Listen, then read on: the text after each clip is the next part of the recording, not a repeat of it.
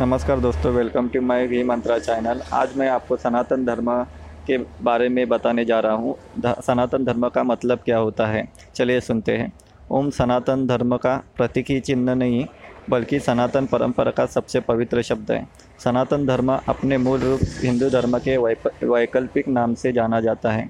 वैदिक काल में भारतीय उपमहाद्वीप के धर्म के लिए सनातन धर्म नाम मिलता है। सनातन का अर्थ है शाश्वत या हमेशा बना रहने वाला। अर्थात जिसका न आदि है, न अनंत।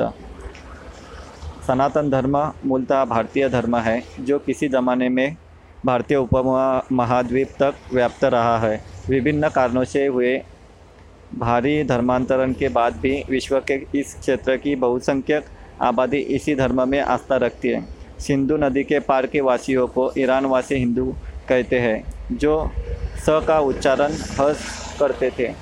उनकी देखा देखी अरब हमलावर भी तत्कालीन भारतीयों, भारतवासियों को हिंदू और उनके धर्म को हिंदू धर्म कहने लगे।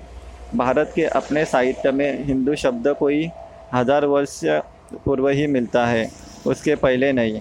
हिंदुत्व सनातन धर्म के रूप में सभी धर्मों का मूलाधार है, क्योंकि सभी धर्म सिद्धांतों के सार्वभौम आध्यात्मिक सत्य के विभिन्न पहलू का इसमें पहले से ही समावेश कर लिया गया था। इस तरह सनातन धर्म का अर्थ है। दोस्तों, आपको कैसा लगा कमेंट में ज़रूर लिखिए और मुझे फॉलो कीजिए और भी जानकारी मैं इसके बारे में लेके आऊँगा। Thank you